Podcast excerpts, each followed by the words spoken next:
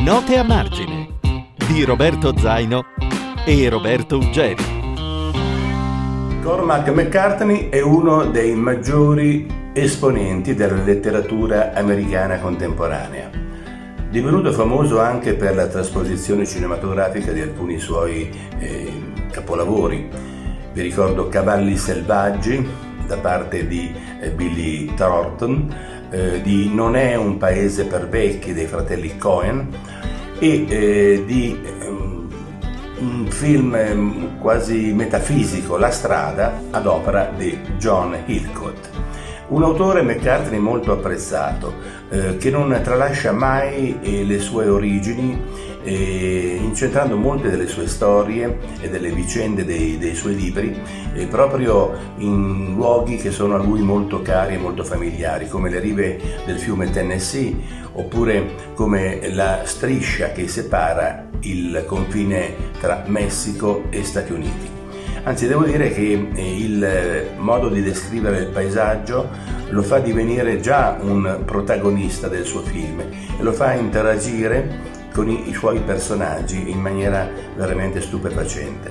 Il libro che vi voglio uh, raccontare oggi non è eh, recente, è un libro anzi del 1974.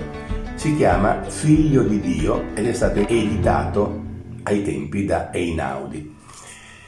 Bene, è un libro questo di mm, grande spessore mm, e che rappresenta al meglio la filosofia eh, di Cormac McCartney.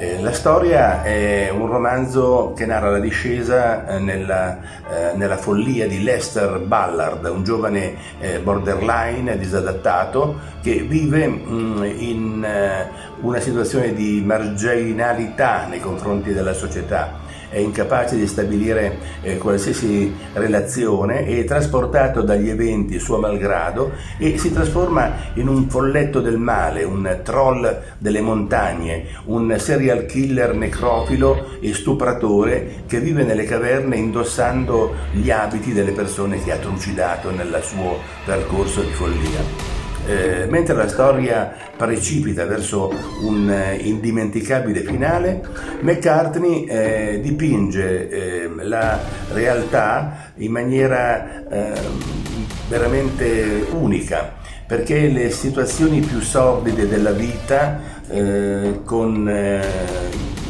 i momenti più drammatici, vengono da lui trattati con una lievità e una partecipazione umana eh, singolare, addirittura in alcuni punti con una sorta di umorismo.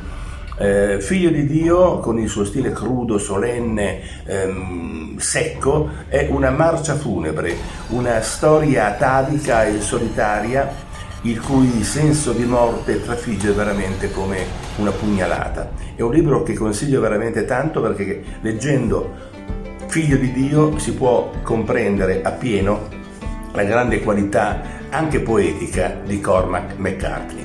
Ma adesso sentiamo come eh, Roberto Uggeri eh, ha pensato di eh, musicarlo questo libro, ha pensato ad una colonna sonora che ci può seguire mentre lo leggiamo. Ascoltiamola. Appassionante l'idea di immaginare cosa mettere in sottofondo al romanzo di Cormac McCarthy, Il figlio di Dio. Abbiamo sentito che la vicenda è ambientata in Tennessee. Ebbene, il contributo di questo stato alla musica americana arriva essenzialmente da tre città, Nashville, Memphis e Bristol. Partiamo da quest'ultima. Bristol è riconosciuta come la culla del country perché da lì arrivano e hanno cominciato a suonare pionieri come ad esempio Jamie Rogers e la famiglia Carter ma mi concentrerei per ora sulla capitale del country, cioè Nashville, che ospita non a caso la Country Music Hall of Fame ed è nota anche come Music City USA. Va detto però che non è solo country Nashville, perché eh, ci furono una serie di club sulla Jefferson Street che ospitarono rock e blues è proprio lì, ad esempio, che Jimi Hendrix si è fatto le ossa. E allora vi suggerisco di ascoltare specialmente Voodoo Child, che immagino come un mantra nella mente del folle protagonista del libro di McCarthy. e in uno di quei locali, esattamente al New Era Club, Etta James incise dal vivo nel 63 il suo album Rocks the House.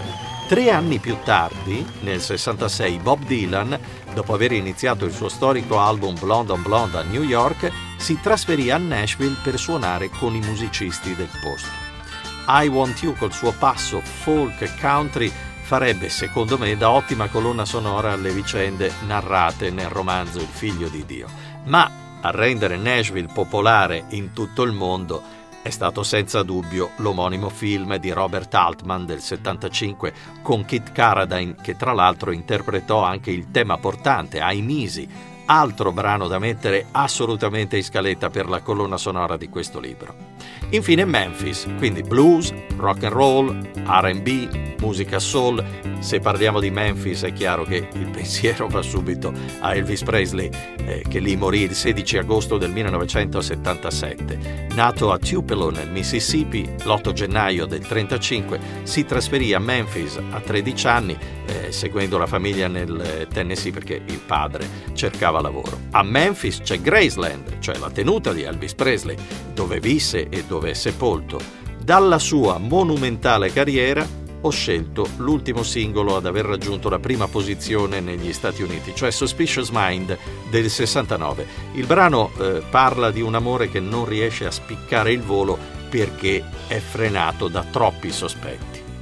E chissà, forse l'unico modo per non precipitare nella follia, come il protagonista del romanzo di Corma McCarthy, il figlio di Dio, è proprio non indugiare nei sospetti e nella solitudine. Roberto Zaino e Roberto Uggeri vi aspettano con altre note a margine.